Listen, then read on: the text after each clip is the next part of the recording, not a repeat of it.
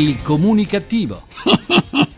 Perché l'ignoranza fa più male della cattiveria. Ideato e condotto da Igor Righetti. E l'italiano ride, e l'italiano scherza, e l'italiano canta, e vincerò cucù sempre te. Buona comunicazione Italia Comunicativa dal vostro comunicattivo di fiducia Igor Righetti, bentornati alla nostra terapia radiofonica di gruppo Fuori dal Coro numero 2231, 12ª edizione. Come se non bastassero le tante porcherie da sballo che prendono i nostri ragazzi, ora ci si mettono anche i padri a doparli.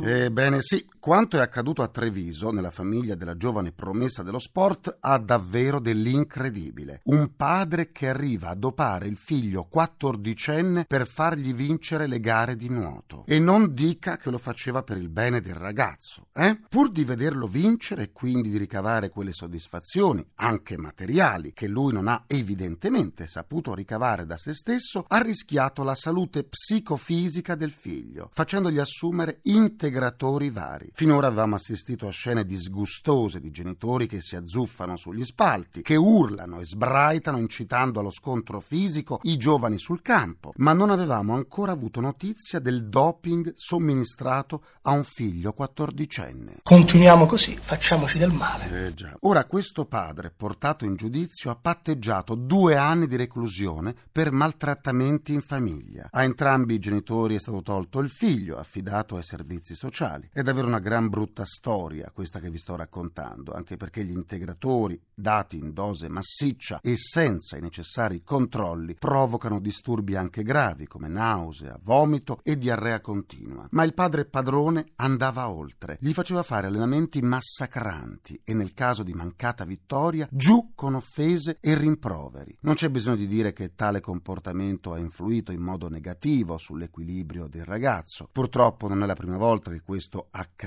Anche alcuni dei campioni dello sport più affermati hanno dovuto subire violenze paterne tese a ottenere da loro quelle soddisfazioni sportive che essi stessi non sono riusciti a ottenere. Molti altri giovani vessati non ce l'hanno fatta e, al contrario, hanno avuto la vita distrutta dal sogno paranoico che non era il loro, ma del loro padre. Dai tribunali arrivano sempre più spesso sentenze di condanna di genitori che, dominati dalla voglia di riscatto attraverso un figlio campione, non esitano a distruggerlo usando l'esasperazione dell'agonismo, l'ossessione della vittoria, fino a far diventare lo sport non più un modo per relazionarsi con gli altri.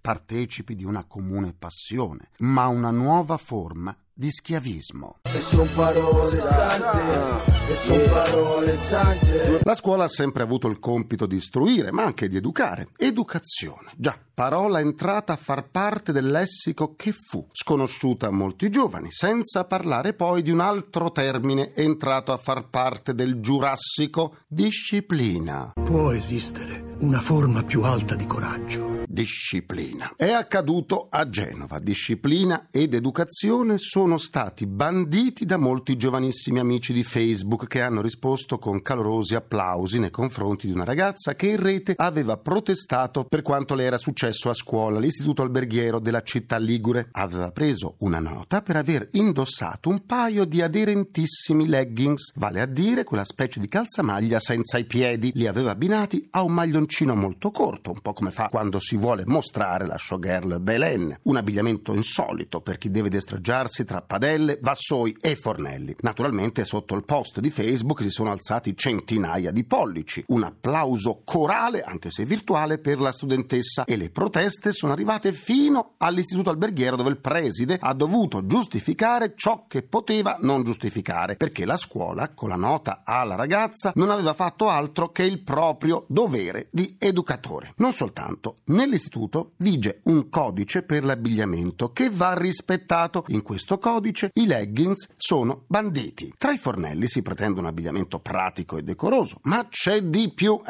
Genitori e studenti al momento dell'iscrizione all'istituto, firmano un regolamento che prevede anche il tipo di abbigliamento da indossare a scuola. Abbigliamento normale, secondo il significato classico del termine, però. Per la studentessa, evidentemente, erano normali i leggings. Era normale destreggiarsi tra pentole, cipolle, piatti e carote indossando una calzamaglia. È vero anche quello che hanno detto alcuni: con i tanti problemi della scuola andiamo a far caso a dei leggings. È vero, la scuola ha grossi problemi, ma non per questo ognuno deve fare ciò che gli pare. Il rispetto verso un'istituzione è una regola fondamentale del vivere civile, e una società senza regole è una società che va allo sbando, destinata al caos. Alla fine, disciplina ed educazione, dunque, due termini che i giovani devono imparare a rispettare per superare le tante prove della vita. Certo che quando si indossava il grembiule tutto era più semplice, si era tutti uguali e nessuno poteva mostrare niente del proprio corpo. Si era tutti uguali, tutti degli informi. Però domani ti abituerai e ti sembrerà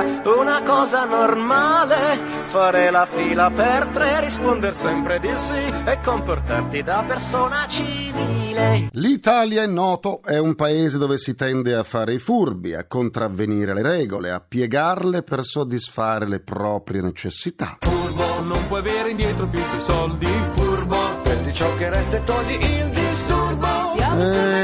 Furbo, ma questa caratteristica di un popolo che per necessità era costretto all'arte di arrangiarsi si trova ora di fronte a chi, facendo tesoro di questa nostra caratteristica, esagera, invade gli spazi pubblici, danneggia gli altri commercianti. È quanto accade in molte città e paesi italiani, specie laddove i cordoni del rigore sono un po' più lenti, un po' per spirito umanitario, un po' per apatia, dove i marciapiedi vengono invasi da cassette di frutta e di ortaggi. Il fenomeno, all'inizio molto limitato, si sta via via ampliando, arrivando a costituire un vero ostacolo ai pedoni. Invano i vigili urbani, sollecitati spesso dai commercianti in regola a eliminare l'occupazione abusiva dei marciapiedi, provvedono a multare e a far chiudere le attività dei venditori invasivi per qualche giorno, venditori che infestano l'intera area come fa la gramigna. Passato il periodo di punizione, ecco ricomparire sui marciapiedi le cassette di frutta e verdura. I venditori occupanti del suolo pubblico sono in continuo aumento, fanno parte di una catena di rivendita e sono per lo più extracomunitari. In aiuto dei vigili esasperati e dei commercianti in regola imbestialiti, è arrivata una sentenza della terza sezione penale della Cassazione che fa diventare reato penale l'esposizione degli ortaggi in cassetta sul marciapiede davanti al negozio. La norma fa riferimento all'ordine alimentare, alla necessità cioè che gli alimenti abbiano le garanzie igieniche che, se esposti agli agenti inquinanti dell'aria, a partire dai gas di scarico dei veicoli in transito, non possono avere. Responsabilità penale per il fruttivendolo, dunque, e non più soltanto l'occupazione abusiva di suolo pubblico. C'è voluta una sentenza della Cassazione per sancirlo, pensate un po'. Ora non ci resta che attendere e vedere i risultati, scriveva il sommo poeta nel suo Purgatorio. Le leggi son, ma chi pon mano ad esse? E da allora ben poco è cambiato.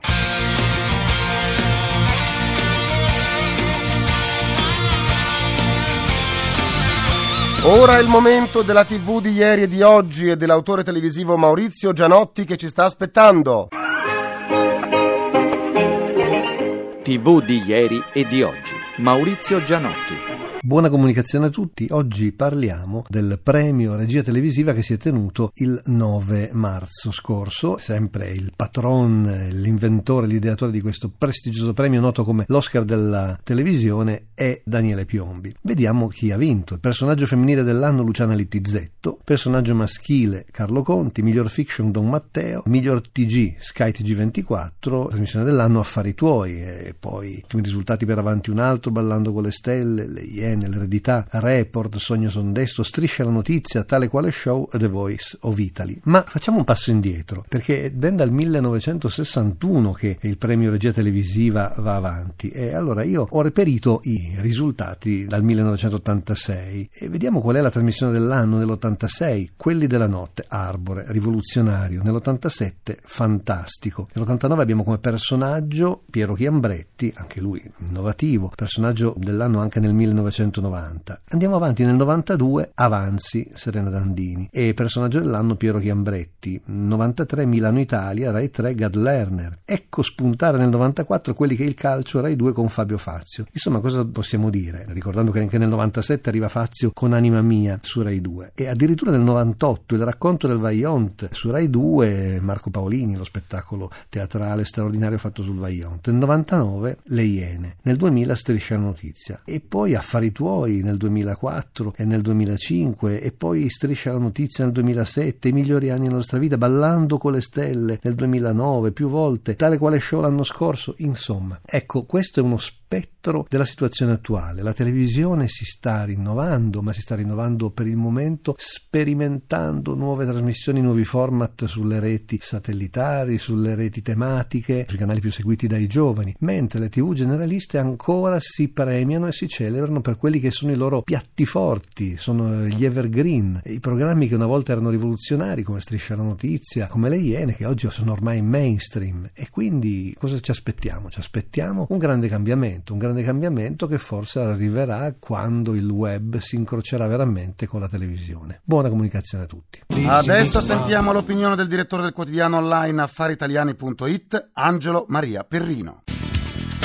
I due punti del comunicativo. Buona comunicazione a tutti. Sono stata io, ero disperata, ha infine confessato, era lei, la madre, l'assassina delle tre bimbe trovate morte, sgozzate con un coltello in casa a Lecco, sulle sponde del lago Caro Manzoni, nella opulenta e distratta Lombardia. Un caso di cronaca che deve far riflettere, anche perché parla da solo se si scava nella sua dinamica. Dopo ore di interrogatorio, la 37enne Edlira Dobrusci ha ammesso l'omicidio delle tre figlie ed è stata arrestata. Le tre bambine sono state uccise in stanze diverse, sarebbero poi state riportate in una stanza da letto dove i carabinieri le hanno ritrovate. La famiglia versava in pessime condizioni economiche, come dice la prosa scarna dei mattinali di polizia. A dar l'allarme un vicino, intorno alle 6:30 di domenica mattina, l'uomo è stato svegliato dalle urla, la donna aveva bussato alla sua porta chiedendo aiuto. Quando ha aperto se l'è ritrovata di fronte, coperta di sangue, in stato confusionale. Le tre bambine, Simona di 13 anni, Kaisi 10, Sidney 3, sono state uccise con un grosso coltello. Dopo gli omicidi la donna ha tentato di togliersi la vita ferendosi le braccia. Ricoverata nel reparto di rianimazione dell'ospedale di Lecco, ha detto ai carabinieri: non volevo che vivessero una vita di disperazione. La 38enne ha tolto la vita alle tre bambine con il coltello. La più grande delle figlie avrebbe provato invano a difendersi, a fuggire alla furia omicida della mamma. E il papà delle piccole vittime, Baschim Dobrusci, da tempo non viveva più con il resto della famiglia, aveva deciso di separarsi perché la donna era caduta in depressione. È stato avvertito di quanto accaduto mentre era in viaggio verso l'Albania, aveva da poco una relazione con un'altra donna, particolare confermato dai carabinieri. Pare anche che la nuova amica fosse partita con lui per l'Albania, un elemento che potrebbe aver scatenato la disperazione della donna. Il parroco, sgomento, ha raccontato che la maggiore delle ragazzine frequentava il catechismo, sebbene la famiglia fosse di religione musulmana. Che dire, non ci sono commenti adeguati, non ci sono spiegazioni, non ci sono parole, si resta attoniti davanti a tanta brutalità materna e ci si domanda come la banalità del male, come la definì Hannah Arendt, abbia potuto insinuarsi ormai nelle nostre vite quotidiane sul pianerottolo accanto e non risparmi più nella cieca violenza i sentimenti e i valori più profondi dell'etica e della civiltà umana, la morale, tante morali, l'immigrazione non controllata, la scarsa integrazione socioculturale, l'egoismo, la solitudine delle periferie, la miseria, l'anomia, tante patologie gravi di una società squilibrata e profondamente malata, che richiederebbe una pausa, una riflessione e qualche cambiamento. Ma da domani di Simona, Kaisi e Sidney non parlerà più nessuno e il loro sacrificio sarà stato inutile. O no? Buona comunicazione.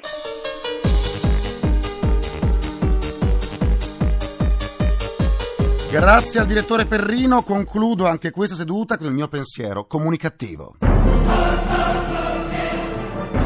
Da un'analisi della Coldiretti su dati Istat risulta che nel 2013 le famiglie italiane hanno tagliato in modo incisivo la spesa per l'alimentazione. Tra gli alimenti che, a causa della crisi, si sono sostituiti ad altri, ci sono le uova al posto della carne.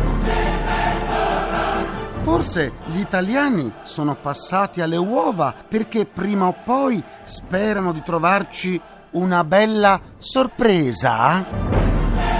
Forse. Ringrazio i miei implacabili complici Vittorio Lapi, Valtrighetti, Carapagliaio. Ringraziamento a Francesco Arcuri e a Gregorio Scutari. Alla console, alla console, alla console tra gli immancabili Folletti, c'è Fernando Conti. Vi aspetto domani sempre alle 14.44, minuti primi, secondi a nessuno. Buona comunicazione e buon proseguimento dal vostro porto restano di comunicazione. Igor Righetti, grazie, vi lascio al GR1. Il comunicativo. Perché l'ignoranza fa più male della cattiveria. Ideato e condotto da Igor Righetti.